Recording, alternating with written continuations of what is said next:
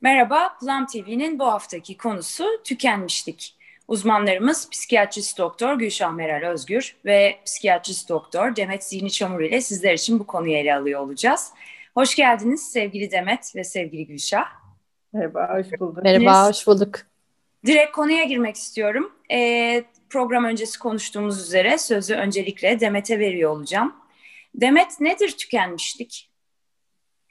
Merhaba Özüm. Yani e, tükenmişlik, tükenmişlik sendromu e, ya da çok sık duyuyoruz burnout. E, kişi de ruhsal, fiziksel ve zihinsel açıdan enerjinin tükenmesi. En basit anlamıyla aslında bu şekilde tarifleyebiliriz tükenmişliği. E, böyle 1970'li yıllarda e, tükenmişlikle ilgili ilk yayınlar e, açıklanmaya başladı. İşte tükenmişlik ilk o zamanlar ifade edilmeye başladı. Günümüze kadar da hani e, artarak e, hem yayınlar hem tanımlamaları artarak da e, devam etti. Kişinin özellikle e, bence belirtmemiz gereken önemli şeylerden birisi tükenmişlik dediğimizde bunun iş hayatını kapsadığını belirtmek gerekiyor. Yani bu aile hayatıyla ilgili bir e, tükenmişlik değil, kişinin iş hayatında yaşadığı stres, kişinin beklentilerinin iş hayatıyla uyuşmaması sonrasında e, gelişen e, tükenmişlik, içsel e, enerjisinin azalmasına diyoruz biz tükenmişlik sendromu. Evet, ben bir Dünya Sağlık Örgütü'ne baktım da tükenmişlik zaten tamamıyla mesleki bir fenomen olarak geçiyor. Ve e, o anlamda 11. Uluslararası e, Hastalık Klasifikasyonunun içine girmiş.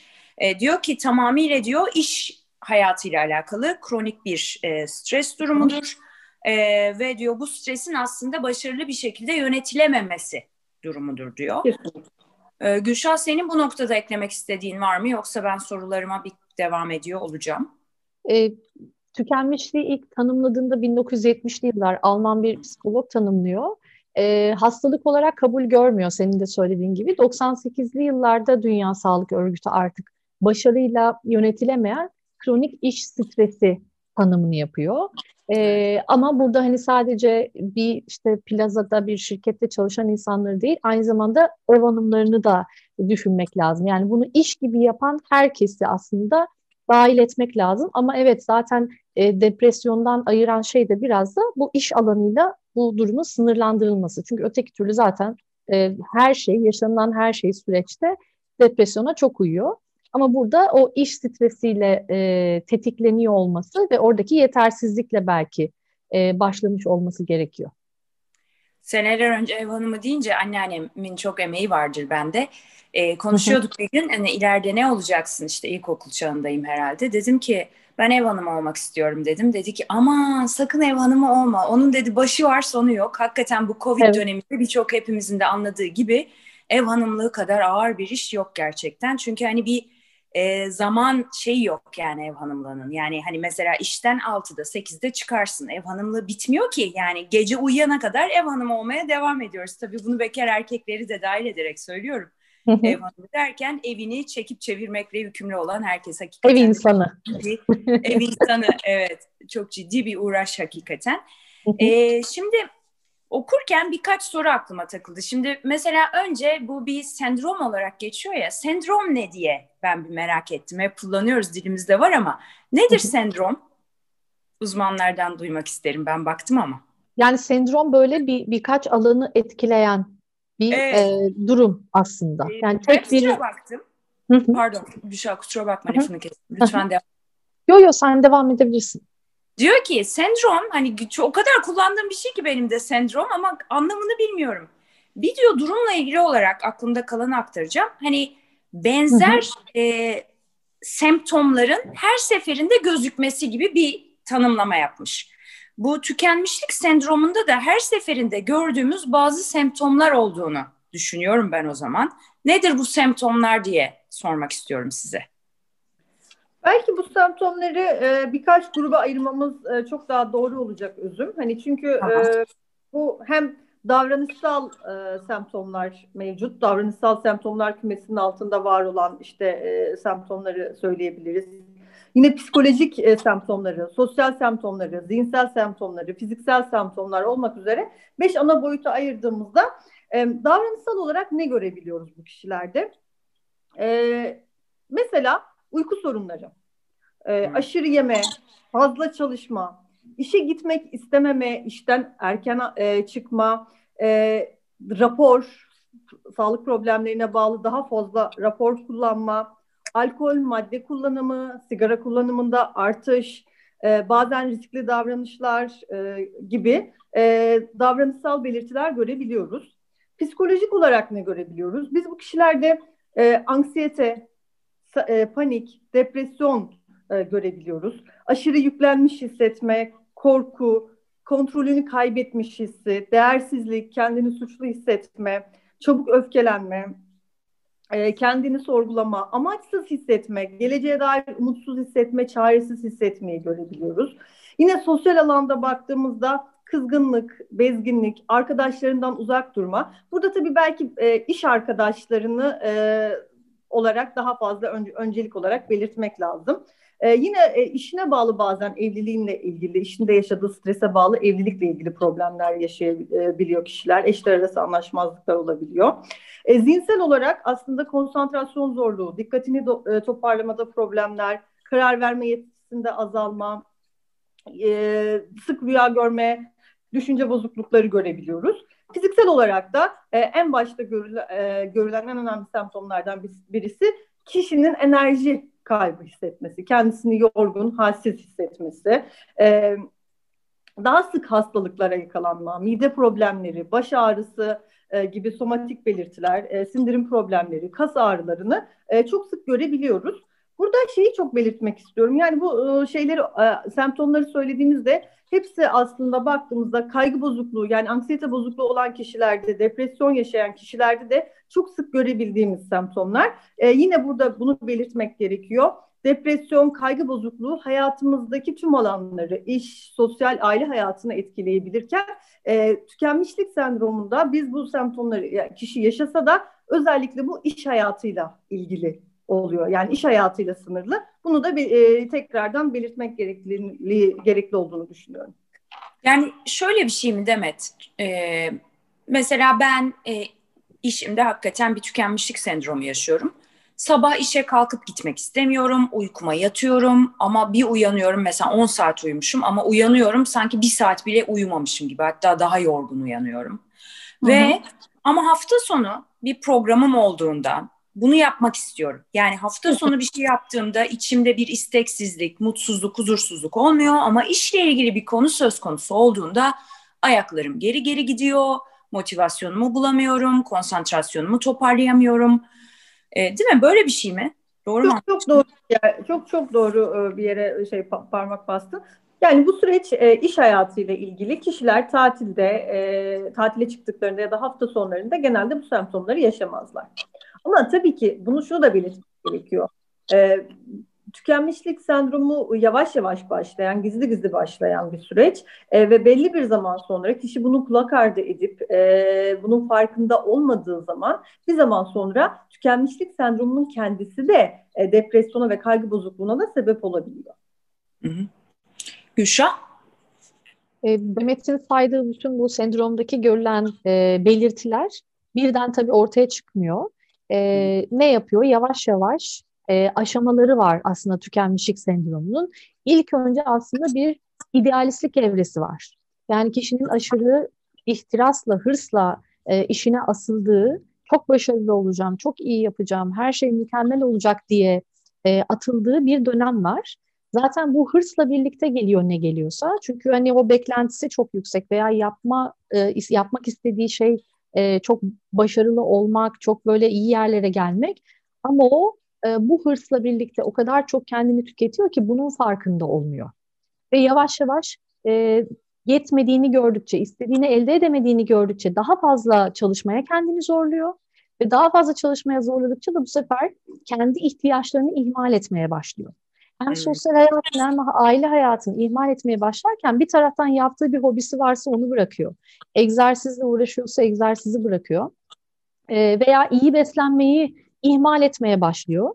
Bu da zaten devamında e, bir şekilde e, hem yetersizlik duygularını hem işte zaten çevresinden gelen e, tepkilerle e, biraz daha içine kapanmasına sebep oluyor. E, ve genelde de o süreçte hala kendisinin çok fazla zorlandığından dolayı bunun yaşandığını düşünmüyor. İşte ne bileyim patronunu suçluyor. Hmm. Ee, işte diğer işle ilgili diğer e, durumları suçluyor. Ama aslında kendisini daha fazla zorladığını, işte mesela kimseye hayır demediğini itiraf edemiyor veya farkında olmuyor. E, işte bu yüzden iş yerlerinde e, düzenli olarak İK'nın bununla ilgili varsa kurumsal bir şirketse e, sürekli çalışanlarla böyle anketler düzenlemesi, onların işte halini hatırını sorması veya müdür veya patronların bu konuda sürekli böyle bir e, sorgulama içinde olması gerekiyor. Çünkü kişiler kendisi fark etmeyebiliyor. Bayağı bir bilinçlenmeyi gerektiriyor tabii. Bu hani 1970 dediğiniz zaman artık e, ofis hayatının gittikçe hareketlenmeye başladığı, hani böyle bir Doğru. Artık endüstri devriminin de yavaş yavaş hani iş hayatına doğru kaydığı bir zamandan bahsediyorsunuz aslında.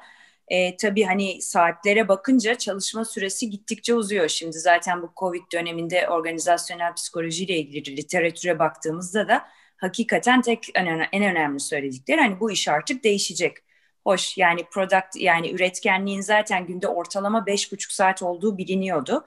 Ama e, bu hani 9-6 çalışma veya 9 ve hani e, 8'e kadar çalışma, 9'a kadar çalışma tabii insanlar nasıl yorulduklarını aslında anlamıyorlardı iş hayatında. Çok ilginç bir şey. Yani e, şimdi kafamdan 30 bin tane şey geçiyor. Hepsini buraya söyleyecek olsam alakasız bir sürü düşünce gibi olacak şimdi sizleri dinlerken. E, sistem de buna biraz vesile oluyor diye düşünüyorum. Çok e, dışarıda aktif bir çalışma hayatı söz konusu. Beklentiler yüksek. Ne diyorsunuz bununla ilgili olarak Gülşah? Yani aslında iş hayatı artık bizim için e, bir araçken amaç haline dönüşmeye başladı. E, bence hani belki de en büyük problemler bununla başlıyor. Bir işi araç olarak kullanmamız gerekiyor hayatımızı idame ettirmek için. Evet kendimizi de gerçekleştirmemiz için. Ama iş tamamen bir amaç haline dönmeye başladığı zaman ve kişi aile ve sosyal hayatını artık e, göz ardı edip tamamen iş hayatına yönelmeye başladığı zaman e, bunlar da bir müddet sonra kaçınılmaz oluyor. Pandemide evden çalışmaya başlamayla birlikte gelen şöyle bir e, sıkıntı var. O da ulaşımda geçirilen zaman yeniden mesailere eklendi. Yani patronların, e, şirketlerin beklentisi hani madem, madem siz artık hani bir saat yol gidip geliyordunuz İstanbul için söylüyorum. E, o zaman bunu biz yine mesai için harcayalım, toplantılar yapalım, ekstra e, bir şeyler yapalım ve yani zaten evlerinizdesiniz, rahatsınız. Yani bu rahatlık da nasıl bir rahatlık evde çocuklarda online eğitimde e, ev işi var, işte yemek var, başka şeyler var. E, ama ne yaptı? Özellikle bu arada zaten tükenmişlik sendromu ekstra başka sorumlulukları da olduğu için kadınlarda daha çok görülüyor.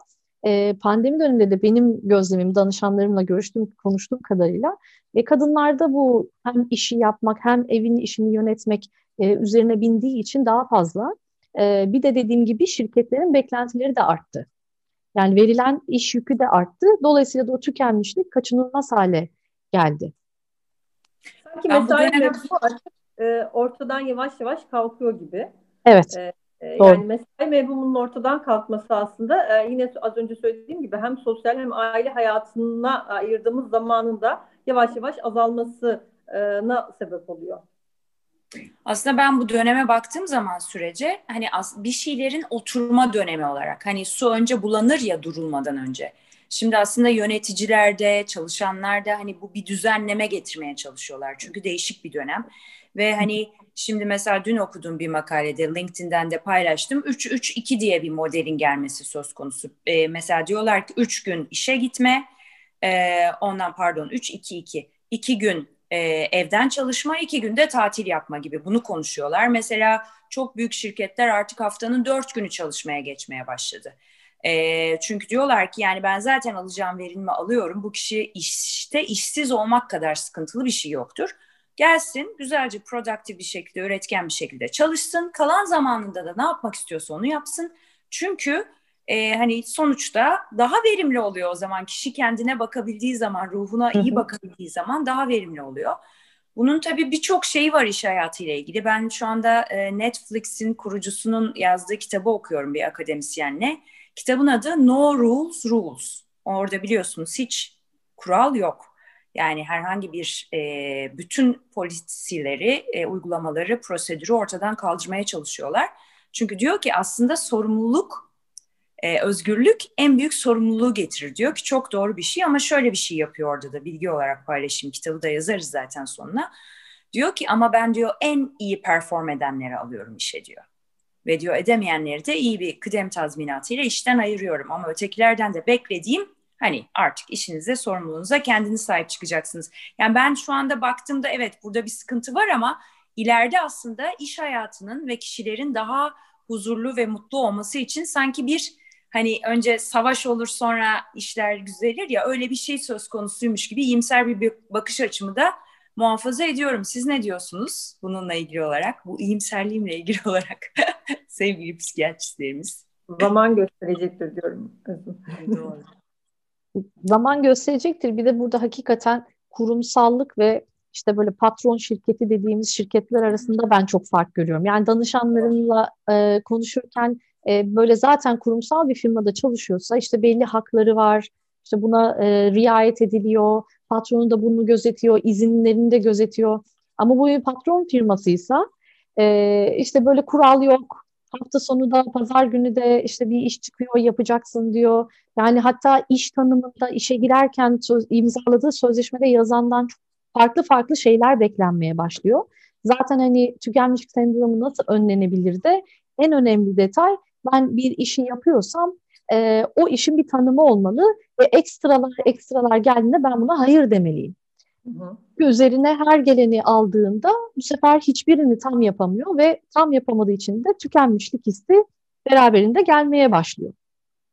Evet. O yüzden o tanımlamalarda hani e, şirketlerin buna veya patronların buna çok dikkat ediyor olması lazım. Çok hırslı patronlar var. Yani 7-24 çalışsa hiçbir şey e, hani tükenmişlik hissetmeyecek patronlar var. Çalışanlarının da öyle olmasını istiyor. Ama herkes onun gibi olmak zorunda değil. Zaten e, bu, burada alacağın verimlilik de düşüyor. Veya zaten elemanını kaybediyorsun, çalışanını kaybediyorsun. Bazı kişiler tabii yani biraz önce Demet dedik ya aslında iş bir araçtır, amaç değildir. Ama bazı kişiler için bunun büyük bir amaca dönüştüğünü gözlemliyorum hı hı. ben. Bu kişiler hani biraz e, yargılı bir soru olacak ama bu hani mesela biz bunu sanatta görüyoruz. E, sanatıyla yatıp kalkan insanlar, yazarlarda görüyoruz. Morgan Freeman'ın seneler önce bir e, Golden Globe töreninde yaptığı bir konuşma vardı. İşini seven insan hiç hiçbir gün çalışmaz diye. Çünkü hani hayatının içine nüfuz etmiştir zaten işi. O onu büyük bir keyifle yapar diye. Bu insanlar da acaba öyle insanlar mı? 7-24 hani işle yatıp işle kalkan ve çalışmaya düşkün insanlar. Yoksa belki de bir kısmı bir şeyleri kompanse etmeye mi çalışıyor acaba? Bazı mutsuzlukları. Demet Biraz az... yorum, yoruma açık bir soru sorduğumun evet. farkındayım ama evet, böyle yor... bir olasılık var mı anlamında sormak istedim. Aslında kişinin önem atfettiği şey önemli. Yani evet e, mesleğim benim için bu dünyadaki en önemli şey. Benim egomu en çok besleyen şey. E, arkadaşlarımla görüşmesem de kendimi mutlu hissediyorum. Özel hayatımdaki yani ilişkilerim çok böyle tutarlı ve e, işte ayakları yere basan ilişkiler olmasa da kendimi mutlu hissediyorum. Ailemle aram bozuk olsa da kendimi mutlu hissediyorum. Yani ben bundan besleniyorum diyorsa e, bu kişinin kendi seçimidir. Kimse onu tabii ki suçlayamaz. Sen niye böyle bir hayat yaşıyorsun diye. E, ama herkesi, çevresinde onunla birlikte çalışan herkesi e, onun gibi fedakarlık yapmaya zorlayamaz. Burada sıkıntı e, çıkan kısım bu. Ortaya sıkıntı bu yerde çıkıyor. E, çevresindeki insanlardan da aynı fedakarlıkla çalışmalarını beklemek. Çünkü herkes onun gibi değil. Benim özel hayatımdaki insan da benim için önemli. E, işimi de seviyorum. Ona da e, değer veriyorum. Ama çocuğuma da değer veriyorum. Ona da vakit ayırmam gerekiyor. E, ama sen bundan e, benden fedakarlık yapmamı bekliyorsun. Bu sevdiğim ve egomu besleyen diğer alanlardan fedakarlık yapmamı bekliyorsun. O yüzden hani sanatçı e, da böyle, bir şirketin CEO'su da böyle. Yani o da ben diyor ki işte ben işimle çok mutlu oluyorum. Arkadaşım olmasa da olur. E, özel hayatımda biri olmasa da olur. Bu da kişinin kendi tercihi. Önemli olan işte burada tükenmişliğe giriyor musun? Depresif hissediyor musun? Anksiyete, kaygı, panik atak bir şey yaşıyor musun? Hayır ben çok mutluyum. Her şey de yolunda diyorsa böyle hayatına devam edebilir diye düşünüyorum. Başkasından bunu bekleme. Başkasından beklememeli. Bütün ilişkilerdeki en büyük problem sanırım bu zaten. İş hayatı olsun olmasın. Karşıdaki kişiyi kendin istediğin gibi biri olmasını beklemek oluyor evet. galiba. Karşı evet. tarafın sınırlarına saygı göstermemek oluyor aslında gerçekten. Evet. Bu çok önemli bir şey ve hani Gülşah'ın biraz önce belirttiği sözleşmede belirten maddelerin dışında bile bir şeyler istenmesi ve insanların zorlanması da tabii artık bu devirde biraz zor. Ben e, şeyi sormak istiyorum. E, bu anladığım kadarıyla aslında sinsi sinsi gelen, yavaş yavaş nüfuz eden, ikinizin de belirttiği gibi bir şekilde hatta bu kelimeyi de kullandınız.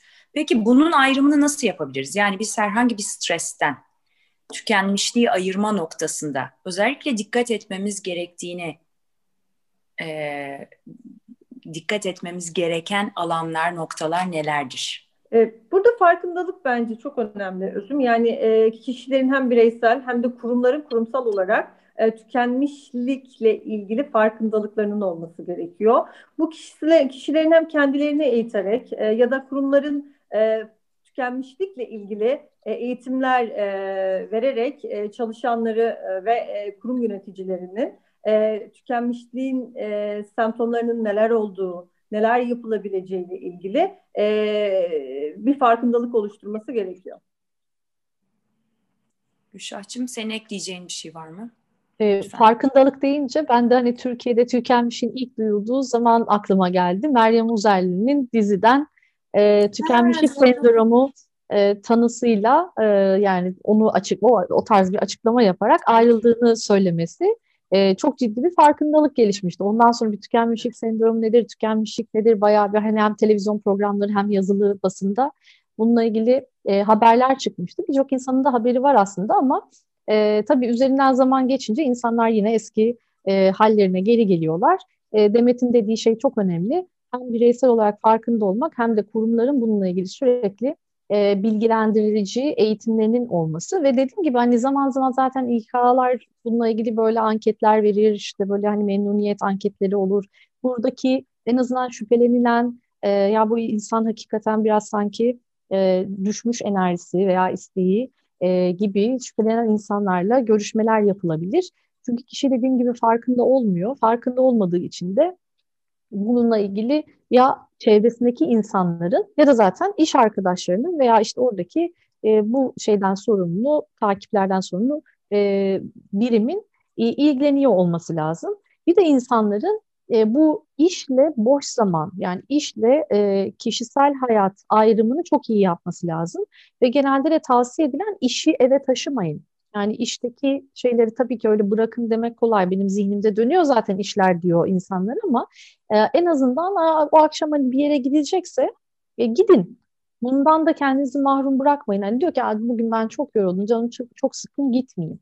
Yani gitmedikçe de zaten o keyifsizliği ve isteksizliği daha da artıyor. Enerjisi daha da düşüyor. Oradan beslenebilecek belki ama ondan da kendini mahrum bırakıyor. O yüzden e, bu ayrımı yapmaları belki koruyucu olabilir. Bir de bunu eklemek istedim. Çok önemli şeyler söylüyorsunuz. Şimdi kişi açısından düşündüğümde mesela şirket mesela geldim ben 7'de eve ve hani şirketin bir politikası var. Diyor ki isteyen 7'den sonra e-mail yazmayabilir, e-mail atmayabilir, yanıt vermeyebilir ertesi sabah mesai saatine kadar.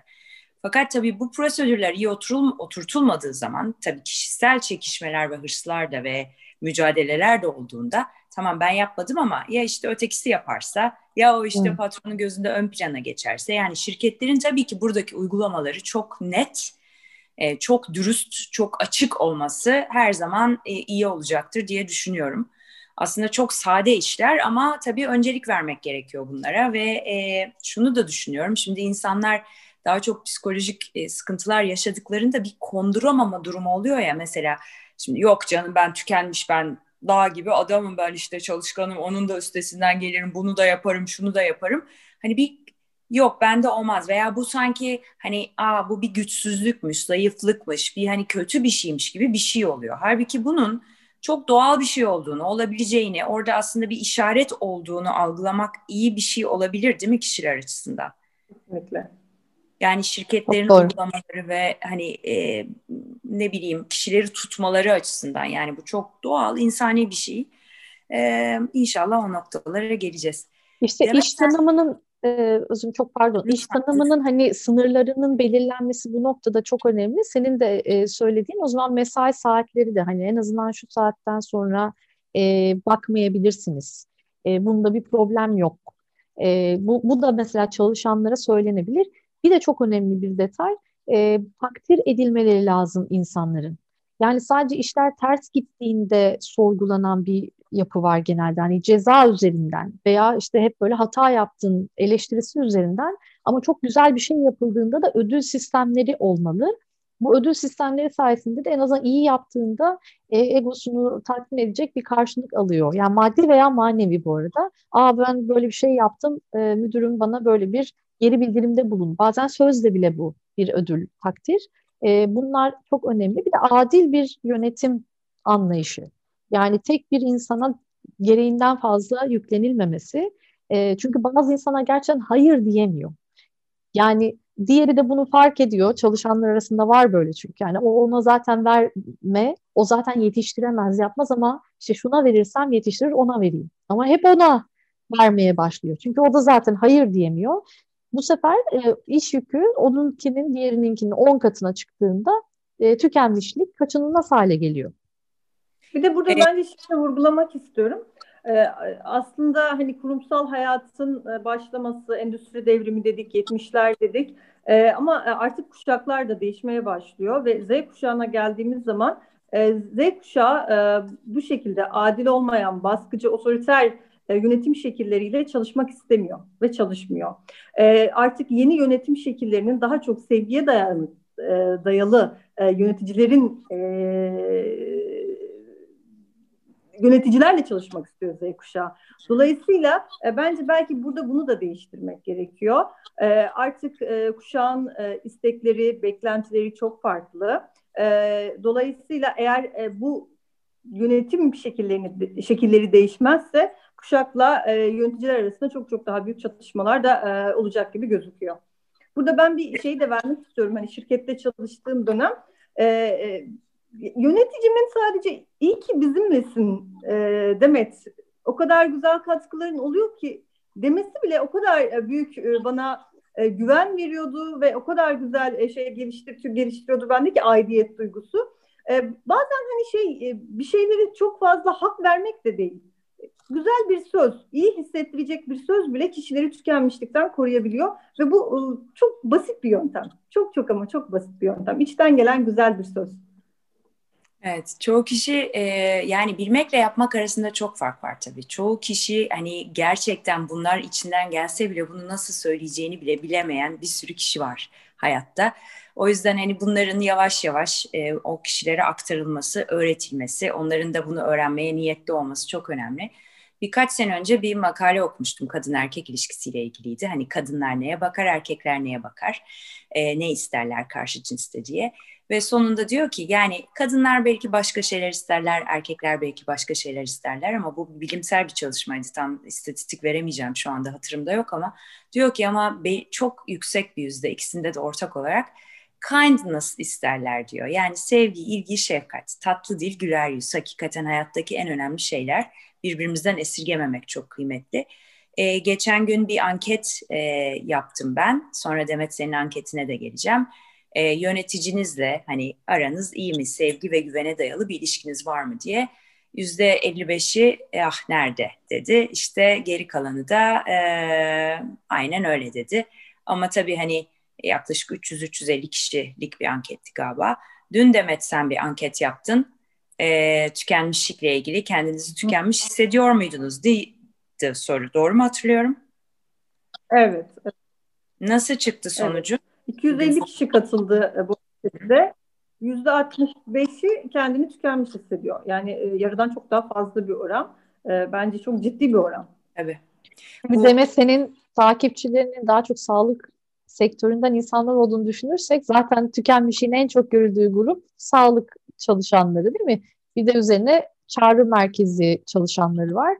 Bir de ben baktım muhasebe e, de çalışan maliye mali işlerde çalışan insanlarda çok görülüyormuş. Ama senin takipçilerin daha çok sağlık alanında olunca pandemi gerçekten onları tüketti. Ee, bir de şimdi hani o söylediğimiz e, hani haklarının verilmesi insanların kısmında karşılığını alamamaları da tükenmişliklerinde çok ciddi rol oynuyor. Neden? Ee, izin hakları yok. Evet. Ee, herhangi bir hani izne çıkmak istediklerinde böyle bir hakları yok. Üzerine e, hani ailelerini göremiyorlar. işte e, risk altında olan yaşlılarıyla görüşmekten kaçınıyorlar. Kendilerini bir şekilde izole etmeye çalışıyorlar. Hani hem izin yok, hem o yok, hem karşılığında mesela diyelim ki Covid geçirdi bu insan. iki hafta e, evde kalması veya izole kalması gerekiyor. İki hafta maaşından kesiliyor performans e, ödemesinden. Gerçekten kesiliyor. Mi? Evet, aynen öyle. Çünkü e, sağlık sisteminde ne kadar çalışırsanız performans sistemi denilen bir sistem getirildi. E, o kadar ek e, ödeme alıyor. Maaşı zaten çok az. Öyle olduğu için de e, o ek ödemeye ihtiyacı var bu insanların. Ve e, hasta olduğu için istirahat aldığında da o ödemesi kesiliyor. Ek alması gereken, performans sisteminde alması gereken ödemesi kesiliyor. E, bu insanlar tükenmesinde ne yapsın? Tabii Saatlerce hayati risk e, taşıyan bir iş yaptık yapmalarına rağmen e, karşılığını alamadıkları bir e, düzen var.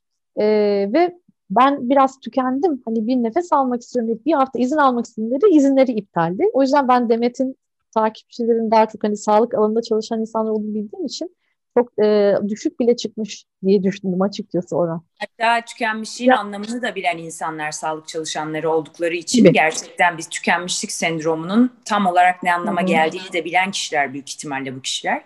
Demet? Bir şey söylüyordun sen.